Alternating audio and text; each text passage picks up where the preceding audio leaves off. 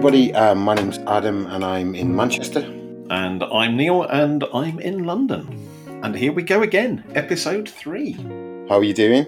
I'm all right, mate. I'm all right. And they and they said it wouldn't last, or, or, or shouldn't last. One of the two. I can't remember which which it was. But yeah, how how are things? How's Manchester? Manchester, yeah, it's uh, it's okay. I think we're we've seen a lot of venues that are having issues with staff because of COVID, and Mm-hmm. then it's been come out in the last couple of days. The test, you know, Pep Guardiola's place um, isn't going to open over the summer because um, of Brexit, because they can't get the staff. So yeah, all fun and games, lots of stuff going on. But uh, so where, where have you been? What have you been up to since we last chatted? That's yeah. No, it's, I mean, it is challenging times. I think there's, there is definitely a shortage of chefs. If I if I wasn't 53, I'd probably retrain. Frankly, it's uh, Yeah. It's, it's never short of work. Um, yeah, no, it's been a, a, a so London is, is clearly making little sort of steps back towards vague normality, and we've got another sort of month or so to go potentially before we can. Well, we, we think it's at normality. I can't see it really going back to how it was for a long, long time yet. But I was in Soho on Saturday, well, not even Saturday night, Saturday afternoon, five o'clock, and it was the atmosphere was incredible. They pedestrianised so much of the street. There was a, a little tapas place called Lobos, uh, catching up with a couple of old friends, sitting outside. Sun was shining, weather was balmy. Um, it was it was amazing. The atmosphere was phenomenal. There were any number of hen parties that kept going by. There was virtually a sort of a, a Mexican wave up Frith Street every time sort of hen party or somebody was celebrating some occasion went past. And it just felt everyone was just clearly just kind of itching to get back out and to, to doing something normal. F- Food there was great. I sort of ducked back into Darjeeling Express last week. The uh, Dishoom in Covent Garden took over the old Jamie's Italian, so they've doubled in size. They had a soft launch planned for January, uh, I think it was November originally, and then January. That finally happened earlier this month. Uh, that's looking really great. So yeah, they just yeah, lots of familiar haunts, but uh, all seem to be back up and running. Um, some of them with more limited hours than before because of the, the staffing problems. But yeah, how about yourself? Yeah, it's been good the last last few weeks. Um, Jane Eyre, which I pretty much mention every time we talk. But, um, I went there with the father-in-law on Sunday. Uh, it was his first time there, and we had the roast, uh, the lamb shoulder, which was just absolutely phenomenal. Um, Ducie, uh, Ducie Street Warehouse that been for the went for the first time a couple of weeks ago. Absolutely amazing tomahawk steak, and it was great to see like the staff, even though there were all the restrictions and different bits and pieces. They were they were just so welcoming. They were just so nice, and it was just you know I really feel for them when you know they're going around in masks all day and and all night, and it, it must be so tiring. But yeah, and I think for me, one of the great things is I've actually got back to one of my favourite um, bars in, in Manchester, which is Seven Brothers. Um, great, just great beers there. Their honeycomb pale is just absolutely fantastic. Um, and then we had a, a, a home by Nico this week, so Mhm. you know, by Nico. Fantastic as always. I mean, the restaurant was always superb um, when we went there when it was open, but their their home by Nico kits are just absolutely incredible. So, yeah, it's been great, mate. It's been it's it kind of starts feeling now like things are getting back to a bit of normality, but then we're we kind of knew what was going to happen, didn't we? Yeah. It's going to it's going to be put off, and I think Manchester is even more kind of on that precipice and, and that fear because obviously with everything that went down last year, where you know the government was up against Andy Burnham and Sacha Lord and all that kind of thing, and you just you just worry that even on July the nineteenth, 29th, whatever Boris decided the date it was going to be. Because Um, if, if, if you're going to get one thing right in that announcement, the, the date seemed like quite an important one. Yeah, I, I just think we're kind of there's that real kind of nervousness around the place, and Mhm. I was chatting to a couple of of restaurateurs over the last week or so, and there's still that thing of we don't really know. Yeah. and even though I mean, and what's helped obviously over the last week or so, the weather's been great. Um, so you know, the outside seating's all been full. There's a real good feel about it, but I still think there's that little bit of there's that nervousness that. Yeah. I mean, it's not the north south divide, but it, there is that feeling up here that that you know government has got it in for Manchester because Mhm. you know Burnham did did stand up against them really. So, Yeah.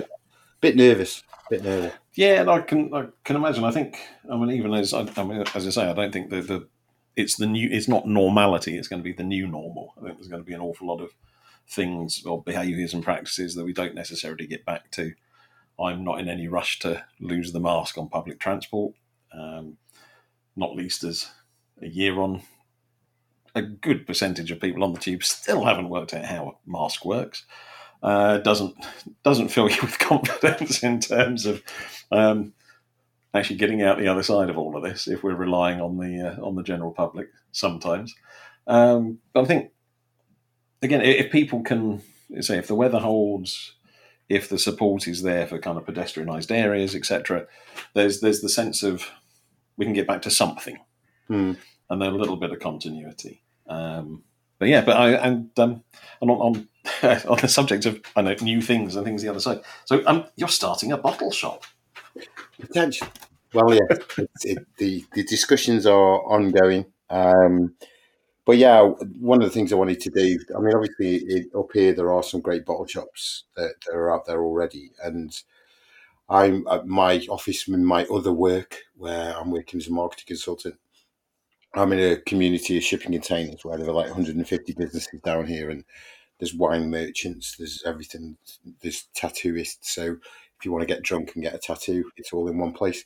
Um, but yeah, I, I really want to champion some um, breweries that maybe some people haven't heard of. Um, obviously, there's a vast amount of breweries in, in Manchester, but also I'm coming across a lot of people that are starting to brew some of their own stuff and some of the, the big hitters, you know, that you don't, you, you might see around, but you're not fully aware of. Like right now, I'm I'm actually drinking um, a White Rat from Ossett Brewery, um, Ossett in, in Yorkshire. Fantastic beer. It's just such a, it's so pale, but it's incredibly hoppy. And for a 4% beer, you can't believe kind of the aroma that comes from. But, and those are the kind of, um, those are the kind of breweries that kind of would like to push. So yeah, we're in discussions at the moment that um, that there will be a, a little bottle shop that will be at the front of my office, which um, could be quite dangerous when I have Yeah. to do my day job. But well, yes. That's a, well, ironically, I've, I've kind of gone the other way. As I was at a, a low and no alcohol show last week at the Truman Brewery, um, taking a look at some of the new things, the apparently endless supply of CBD drinks that are out there. mm, Um, which, yeah, some some very good, some not so good. A couple of very very good beers. Reacquainted myself with the small beer company, who uh, terrific company in terms of kind of yeah sort of ethical ethos and some very very good beers. Everything comes in at two and a half percent with them. Uh, again, very very easy drinking. And of the zero alcohol, um, a little brewery in Walthamstow called Nirvana, who are, are completely no alcohol. A um, couple of the things, again, I think we've the, the, the, colleague I was walking around with last week kind of must have got so bored with me complaining about viscosity. It's always so so many of the zero alcohol things or low alcohol things they just don't have the right mouthfeel. Yeah.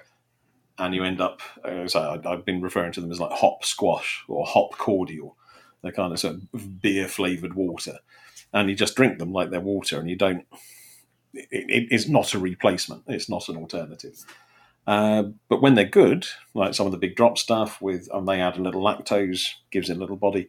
But um, yeah, the uh, Nirvana have a Bavarian Helles Lager, which is it's won assorted great taste awards. Um, very very good. First time I'd come across that particular thing by them. I've tried some of their other stuff in the past.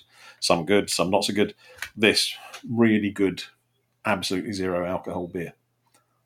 there are there are some good ones coming through now. I mean, I agree with you. I think there are times when you have a a low low ABV beer, and it it almost feels like you've you're about to have dental surgery, and this is kind of the anaesthetic. the, the, the anaesthetic's got more flavour to it. Um, but there are some ones out there. I think like recently I've had some some Mikkeller, and they are just absolutely incredible. They've got some really good ones, but then there are those times when you just might you think I might as well just have like a Vimto. Yeah, you know what I mean? Because there's absolutely no point because it isn't really like a beer, and but the you know as we've said all along, we're never gonna with what we do and the way we write and, and with this podcast, we're never gonna we're never gonna diss anybody, and we're never gonna say oh they are terrible, um, because that's not the way we do things. But there are some fantastic um, low low alcohol beers out there. Yeah, I also came across uh, a couple of very good. Uh, there's an awful lot of kind of gin replacement ideas. Every everything seems to be based on the I know the gin flavourings, but came across something a couple of weeks ago called Sprigster, which is a kind of a distilled herbal spirit. There's a little vinegar to it. Uh, really, really good. Mm. You could you would walk around. Well, so I did. I walked around the garden where where they, they collect the herbs, drinking one of these things, and it was very very easy to forget it was no alcohol. Yeah, really really good drink in its own right, and suddenly would make being designated driver not quite the the, the, the challenge it can be sometimes. Yeah. So fantastic. So you kind of suggested a little while ago when we were chatting through a few things about food and movies. Um, so talk to me about why you thought about this as a subject. Know, well, I think we both we both love it. We've both we bonded, if you like, uh, over. Yes. over yes, this is our this is our meet cute, isn't it? yes, uh, yeah. No, we we met. So we met working at the Royal Albert Hall. Uh, I was uh, a film editor uh, with Listings magazine. Started sending, we were sending other people out to screenings. Ad and I got talking. Started sending him to screenings. Um, so yeah, we are sort of the early part of our friendship was always kind of based around movies and dissecting them afterwards over a pint. Um, and now, now, we do much more of the pint and, and less of the movies. So it's quite a nice opportunity to dip back into that world. But there's also, I think there's an awful lot of really good kind of food movies out there. Lots of them are now popping up on the streaming services, and food has played a major part. There are often great food scenes in all sorts of other films. Uh, it becomes quite memorable. I think it's a, it's a good emotional shortcut. It's we know what a good meal is like. We or the majority of the audience hopefully knows what a good meal is like. We know what it represents. That kind of emotional thing, whether it's yeah, the taste of home, whether it's just something familiar and warming and comforting, and it's, it's often used as so. I think there is a real sense of the kind of the visual side of, of, of the chefing world and what film is always attempting to do.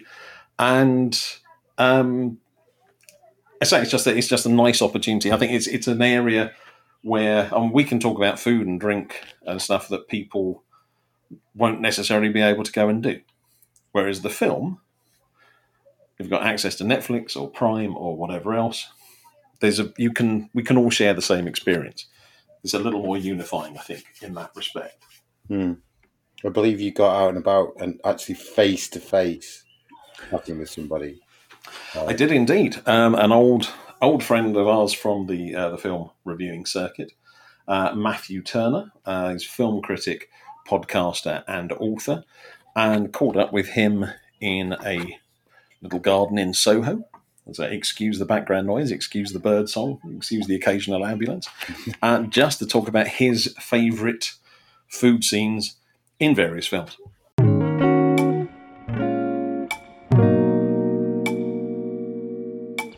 Well, let's talk about some of your favourite scenes, or some of the great scenes in film, and then let's focus on some of your favourite well, first of all, I, I, just wanted to flag up a, a, food film that you may not mention in your may not have mentioned in your uh, conversation about food films in general, which is Le Grand Bouffe. and the uh, and or the big blowout and the concept. I'm not going to say too much about it, other than just I think the concept will appeal to you, in that it's about a group of people, a group of men, I think middle-aged white men like ourselves, who who hole themselves up in a mansion and just decide to eat themselves to death, and that's the movie. So uh, It- if it- you it- haven't seen that, I I, I, I do. I, I've never seen it, but somebody bought me a copy of it, which I'm now taking as quite offensive. Yeah, so uh, definitely, I think that should be the uh, the poster movie for this podcast. Um, I mean, I've, when you when you asked me to, to have this conversation, I mean, you sent me a sort of long, a, list of uh, sort of the classics, and there are some classics, and, and I think you know anybody thinks great food scenes in movies that are not about food, and you do automatically think. I mean, one of my favourites, for example, is the, the garlic slicing scene in Goodfellas, where they're making, you know, they're making Italian food in prison, and they're slicing garlic with a razor blade. That's that's Paul So Sorvino slicing. It's got to melt. Yeah, that's. I mean, that's that's that's the best bit about it is that it's great food advice within Goodfellas, which is just fantastic in in and of itself. Um, and you also mentioned the pie eating scene in Stand by Me, which again is a fantastic scene. Um, I don't even remember the context of it. I just remember the, the, the visuals of it being really sort of indelibly sort of etched in my mind. And um, and again, like you could take that movie out, you could take that entire scene out of Stand by Me, and Stand by Me would still be a great movie. Yes. But it's but it's it's like a flashback fantasy sort of scene, and it, no, it's, yeah, it's the. adds- I mean, it it literally adds colour. as a writer. Yes, So it's the Stephen yes. King character. Yeah. Yeah, and and with all the sort of blueberry pie stuff, it literally adds like a huge splash of unusual colour in that movie, which is great. And another personal favourite of mine um, is the spaghetti scene in, in Lady and the Tramp, which uh, you know is just adorable, and it's also like Lady and the Tramp is one of my wife's favourite films, so you know she really loves that scene, so I really love that scene. Um, I've got a whole like diversion about Lady in the Tramp that I that I that isn't really relevant to this podcast, but uh, but ask me about it some other. D- if you're really interested, DM me on Twitter at FilmFan1971, and I'll tell you it's it's a there's a lot more to Lady in the Tramp than you see on the surface. Is all I'll say about it. Um, what else? Like the, I mean, the the the tea shop scene in Withnail and I. The uh, you know, we want we want the finest Finest wines available to to humanity, humanity. and we want them here, and we want them now. Uh, and I mean, I've got a, I've got a T-shirt with Penrith tea rooms uh, on it. That's that's how much I love that scene. we all should. We all Um, should technically. And I mean, just just some, you know, there's like like you say, there's there's a whole bunch of them. Nigel Tufnel and the sandwiches in, in Spinal Tap. Why would you keep folding it? Why would you keep I'm, folding I'm, it? I'm, I'm a professional. I'm professional. It's fine. It's fine. But there's there's two there's two scenes I wanted just to mention that I really love in just completely they're completely and utterly random, and one of them is the 39 Hitchcock's The 39 Steps, where uh, I don't know if you if you've seen it recently, but like there's a bit in it where they've they're obviously so Robert Donat he's on the run he's handcuffed to uh, to Madeleine Carroll they're um, you know they're on the run in the British countryside uh, and they stop at somebody's house. Wait, I, I can't remember whether they're still handcuffed at that point or not. But either way, they stop at somebody's house, and he just gets like an enormous piece of haddock out of the fridge and sets down to eat it. And it, honestly, it's the biggest piece of fish you've ever seen in your life. It's just, you know, you can't. Once you know that it's coming, you can't help laughing when you see it. Basically, that's that's how great that bit is. Um, so the second one is the um, again a really famous one, the, the roll dance in uh, in, in Chaplin's The Gold Rush, where he's, he's got the little bread rolls on the little forks and making them do a little dance. It's you know it's funny and cute and sweet, and it you know parodied obviously in, in Benny and Joon um, years later. Um, well, parodied all over the place probably, but still, that's it's, it's a lovely little moment. Um, and some other famous ones, like for example, the uh, you mentioned you were talking earlier about how food is often used as a um, metaphor in uh, in movies and things like that. And the best example of that I can think of is the the feast scene in Tom Jones with um, Albert Finney and Jenny Jones It's- lustily it- devouring yes, it's- like it's- chicken yes, legs and stuff uh, like yeah. that. Su- Sunday roast as a shag.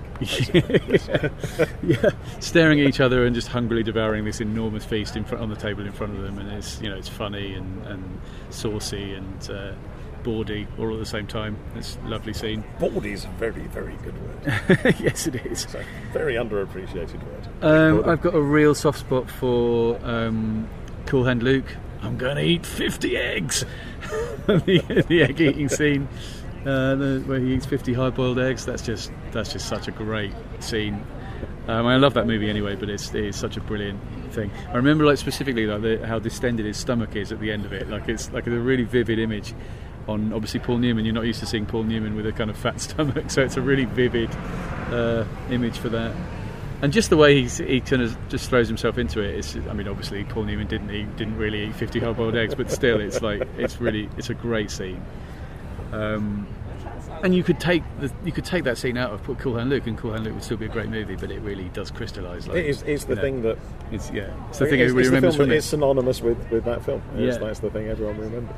Uh, and the and the last one is a film that, that no one really talks about now. Um, but when I was a teenager, a sort of film fan as a teenager, um, was a huge thing at the time. I remember Empire did classic scenes at the back of it. Well, I think they probably do still do classic scenes at the back of the magazine. Um, but I think it was maybe the first, or if it wasn't the first, it was definitely like the third or fourth or fifth or something like that classic scene that they did in the back of the, of the magazine. And it's the t- the toast ordering scene, the substitution scene in Five Easy Pieces. Oh, bravo. Good call. Good Yeah. call, Mr. Turner. Very good call, Mr. And Well- I, I remember the Empire piece as Yeah. well. Um, so Jack Nicholson's character is trying to order. Uh, he wants a he wants a side order of toast with his omelette, and the waitress tells him no substitutions. Uh, sorry, they don't do side orders. And he says, well, "What do you mean? What do you mean you don't do side orders? You do you do sandwiches, don't you?" Um, and he orders. So he orders a sandwich. Essentially, he orders a sandwich and holds the the, the, the, punchline is hold the chicken, and he, orders a chicken salad sandwich and holds the chicken in the salad. So he just gets his toast to go with his omelette, and. Uh, and there's a sort of there's another sort of punchline which I won't repeat for the for the podcast, but it's slightly ruder than uh, than um, it's slightly ruder than the, than polite listening will allow. Um, I think that's a very good call. And it kind of establishes Nicholson's persona in every movie after that for about four decades. yeah, it's a great Uh, movie. I well. haven't I, I bought it on Blu-ray recently, and t- I haven't seen it since it was on Moviedrome. I think maybe 25 years ago, and I've been dying to see it again. I'm really looking forward to seeing it again, but I haven't got around to it yet. And again, it just doesn't seem as talked about now as it as it was when 25 years ago when I was when I was a teenager. Um, so I hope more people get to go and you know get to see it. Basically, That's, if if this podcast gets more people watching easy uh, five easy pieces, then I will consider my job done. I, I think I think we all consider our job's done. If that's if that's the takeaway from this, I mean that's a, that's a very very good call. And as, I say, it's a, it's a film I've not thought about since I, I tracked it down after that Empire feature, figuring I needed to see this film. And yeah, every time I go to a diner in the US, it's kind of lurking in the back of my mind. I, I, I sense that the reason diners in the US are a lot more helpful than they are probably comes down to people trying to recreate Jack Nicholson scene. That could well be. Yeah, yeah, could well be. There are obviously loads more, but I think it's best to maybe leave it leave it at five. Those are I'm happy with those five as a as a, a collection. Matthew Turner, thank you very much for your time. Oh, thank you for having me.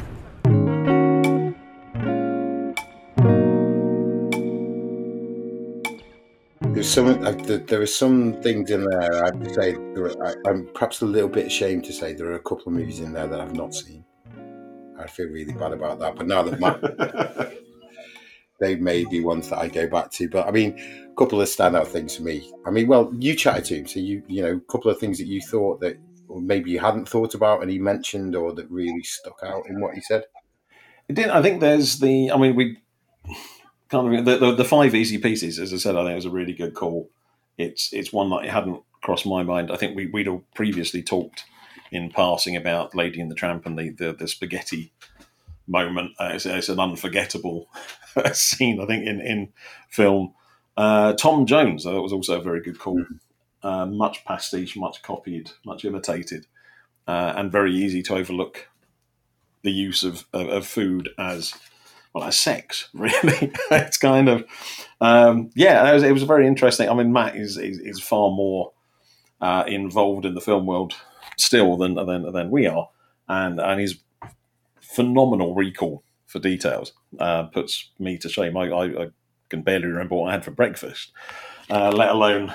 Uh, coming up, and I think the, the 39 steps has kind of inspired me to go back and see uh, go and watch that again. But um, I think we, we've been chatting about some of our favourite food films and favourite food scenes. I, I know I, I've got a little list here. I know I'm sure you have as well. So what what would what's one of your standouts, mate? I think what you actually introduced me to this movie, and it will always be a standout movie. And also, it's got kind of repercussions that go through my other work in the marketing world. But Chef, for me, was just just just an amazing movie. But it also inspired so many new businesses that I came across that wanted a food truck. And but the stuff in that movie, it's just Chef's a massive standout for me, and it's one it's one of those films that I will go back to over and over again. And the soundtrack is just absolutely incredible. It's just superb. I think when you first talked to me though about about doing this, the first movie scene that came into my head was when Harry met Sally. and that scene in Katz Deli where, you know, I'll have what she's having. And it was just, I mean, I love that movie anyway. You know, it's just a great little movie. But it, that scene is just phenomenal. Matt mentioned it around um, Stand By Me and the Pies and just like how intense in some ways that that scene was. There's a couple of others that, that kind of maybe, I don't know, if, are not kind of seen as mainstream, but there's the steak scene in Raging Bull. And the intensity of that movie, anyway, with De Niro is just phenomenal. It's one of my favourite movies of all time. But when he's eating that steak, that kind of just sums up the whole premise of what he is and what he's going through. And just, yeah, stunning.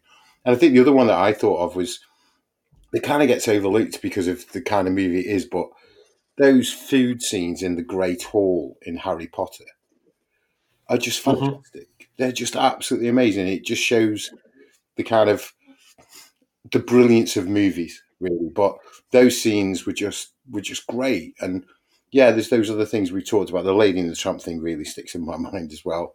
Um, and I know you'd got some others. What, what were the ones? Yeah, I, I mean, I'm absolutely with you on Chef. I think it's as a, as a travelogue, as a little father son bonding thing, as a warning of what not to do on Twitter.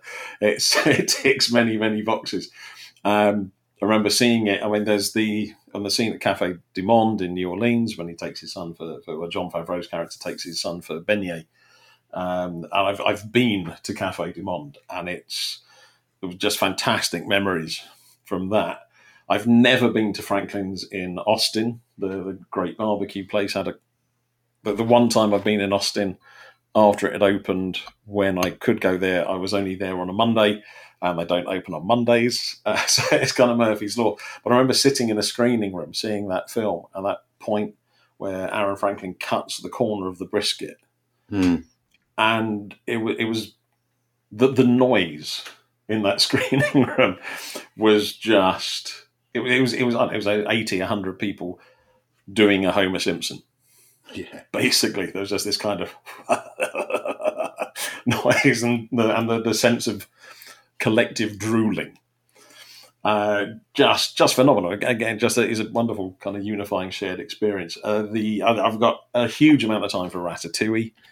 Mm. Big Pixar fan at the best of times. I think that remains. I remember I sent I, I, an early preview of it. by my sister and, and at that point young nephews went to it, and it really wasn't my nephew's cup of tea.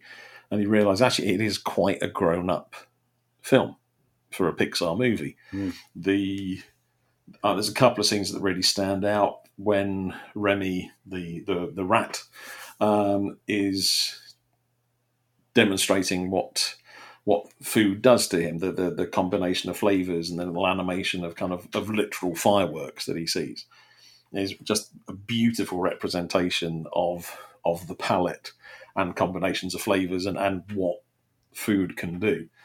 And then towards the end, the uh, Peter O'Toole voicing the great Anton Ego, probably the best named Pixar character of all time, best named critic of all time.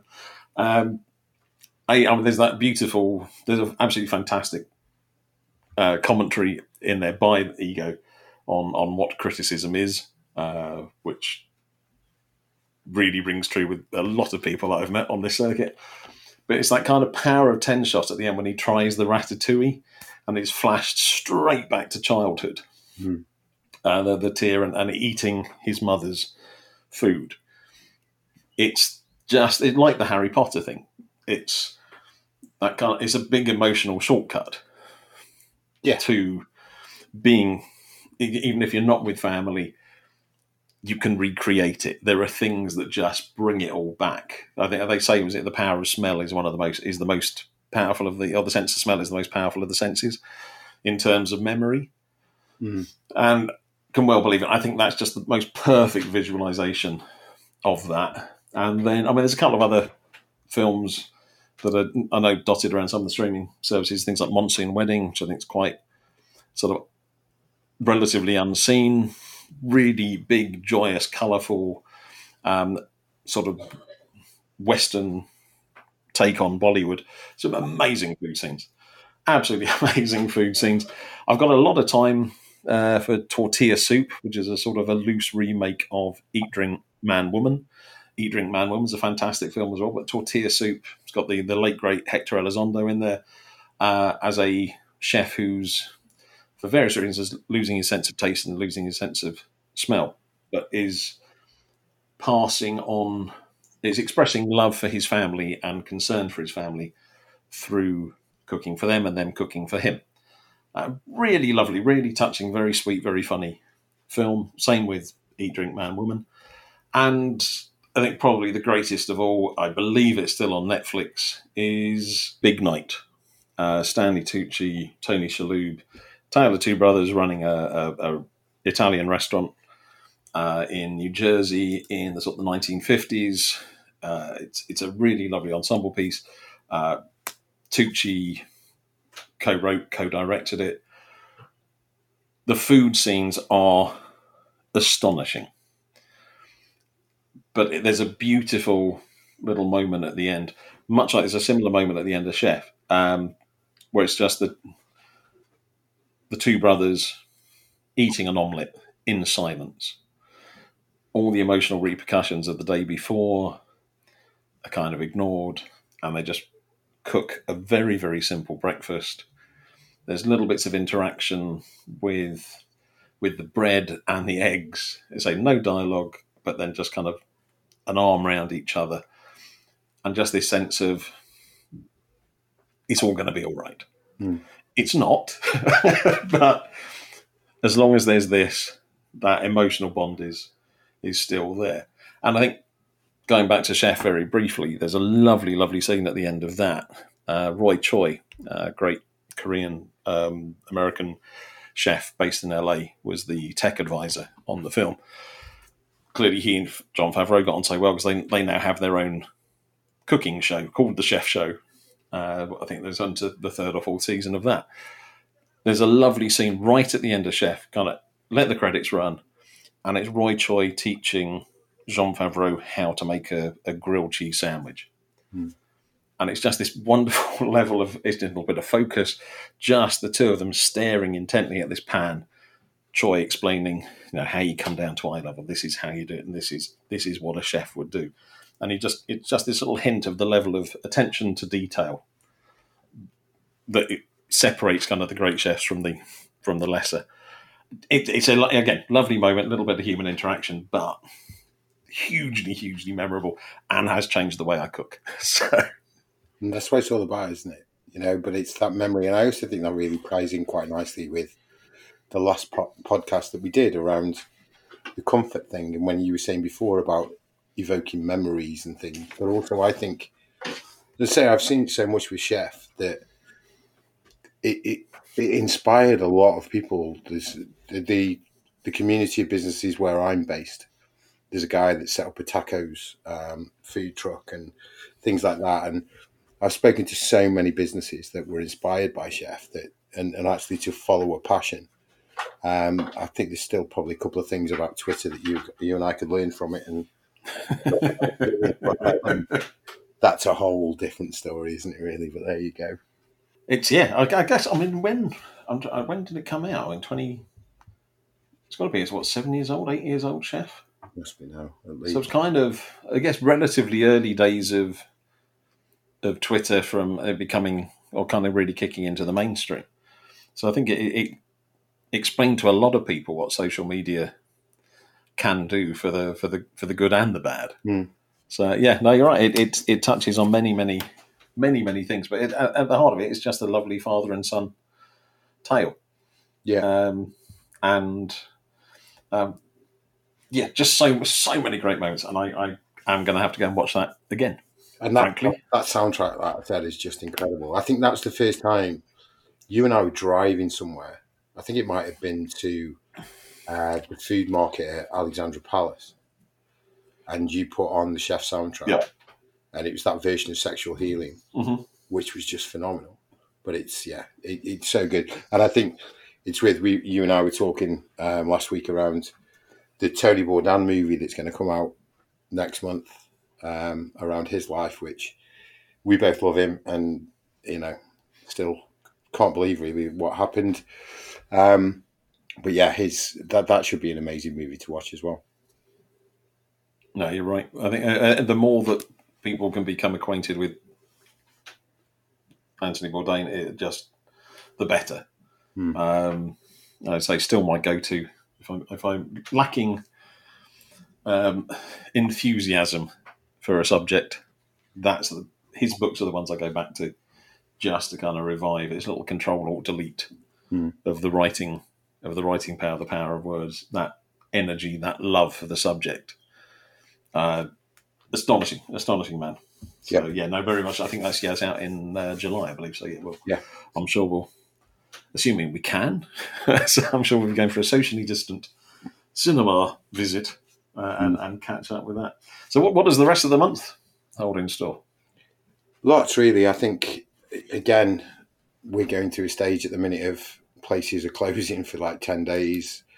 The places that are reducing their hours because of lack of staff. Um, I need to reacquaint myself with Mackie Mayor, um, which is one of the food food halls in Manchester that was originally inspired by a food hall in Altrincham that has then gone on to inspire others around the country. Um, superb place, and they have blackjack beers in there, which are just phenomenal. Um, yeah, there's there. We are. We'll be heading back to sunny Stoke on Trent um, at some point, and there's a great bar in in Newcastle under Lyme called Mellards that have just got it so bang on with the beer, and so we'll definitely be heading there. Um, Dakota, um, which we started to frequent a little bit, which is a hotel um, in Piccadilly. They've got a cigar terrace, so that needs to be indulged uh, again at some point. Um, not that I'm, you know, promoting um, cigars, but yeah, I'll be doing that. Um, but yeah, loads of different things, and we've kind of sort of been saying now, now that again, although there's that uncertainty, now that things are opening up again, there's, there's places we, we want to go that we've we've not been to um, for a little while. So, and there's new places springing up all the time. Ramona, the pizza place, um, which still not been to yet, but reports are coming back that that is is absolutely um, stunning.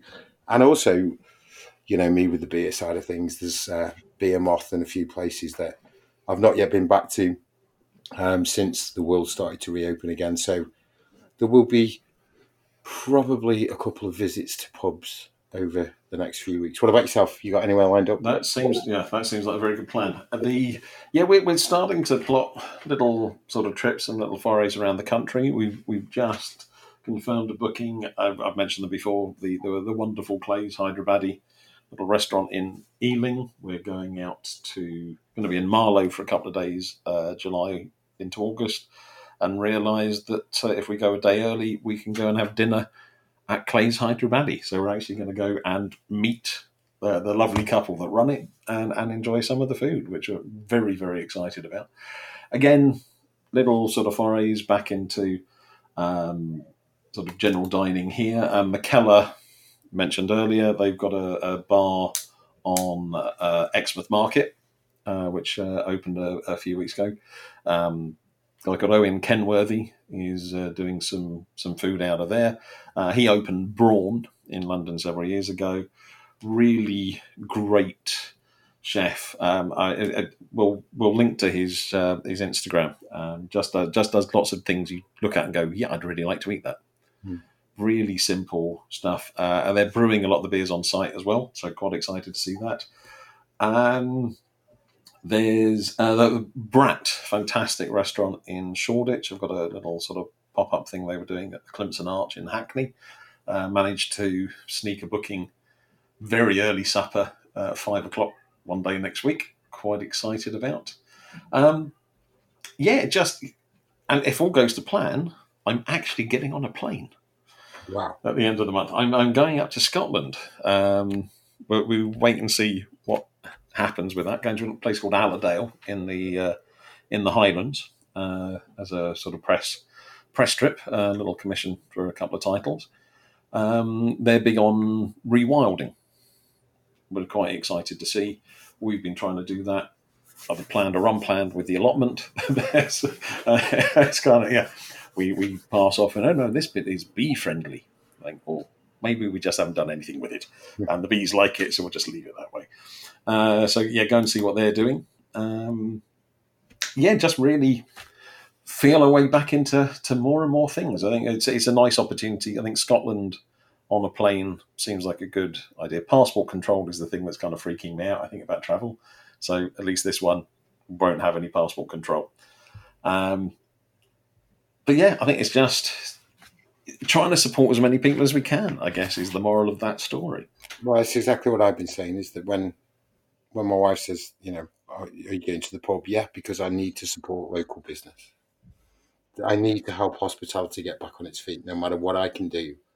So going to the local pub is great. And it again, though, I mean, on a serious note, it's great to see that there's there's bars like Cask near us um, that are really starting to to get back, and and and it's it is great to see. But I know I've said it a few times already, but there is still that kind of people are just a little bit on on edge, and I feel it's it's so unfair, really, on on hospitality, but you know, entertainment industry and, and others in particular. But that this thing of, and it amazed me when the news the other day when they're saying, you know, the next date, whatever Boris decided the date was, um, is a definite, and that's it. Well, they can't really say that because they said that June the twenty first was a definite.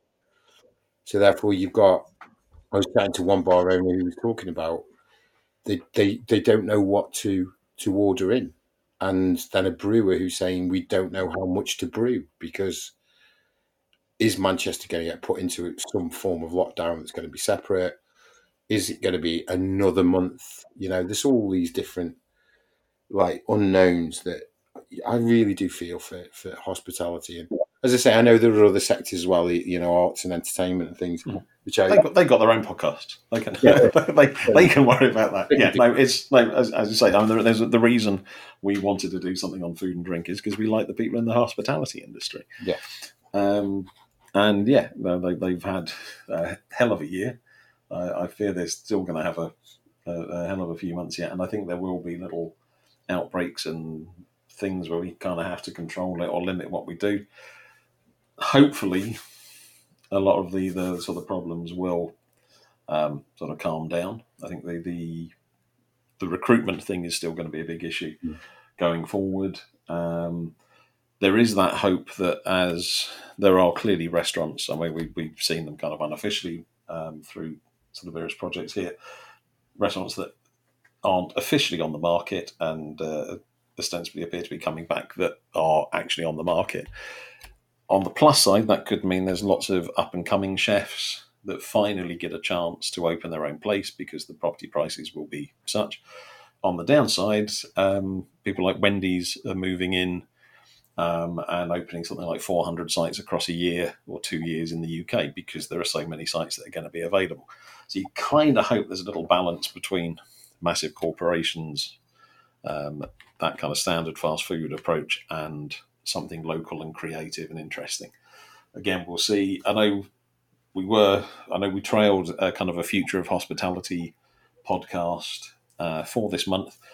The we've knocked that back a, a, a, a broadcast or two, uh, simply so that the people we're looking to speak to have got a little chance to work out what the hell is going on themselves Hmm. um, and comment where we are. So we are uh, got a couple of things coming up um, for that. Uh, so hopefully, maybe the next next one of these um, or the one after, we will be touching on that subject.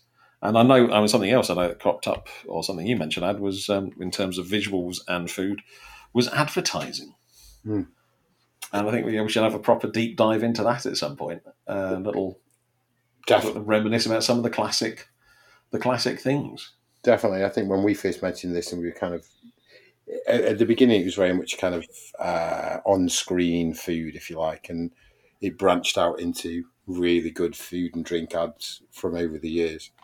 And but I think we decided it's a complete and utter subject matter of its own. But um, what would be great is if people want to get involved on on Twitter and, and tell us about the the best food and drink ads um, that they've come across or that they remember. I mean, some from my childhood that I remember incredibly vividly, um, but some also have been some really good ones over the past few years. So get involved on on Twitter with us, drop us a, a line, and tell us about the ads that have stuck in your memory or have particularly impressed you or whatever it is. And yeah, I think we do that. We'll do that as a separate thing at some point in the future. Absolutely. Great stuff. Really good to chat to you.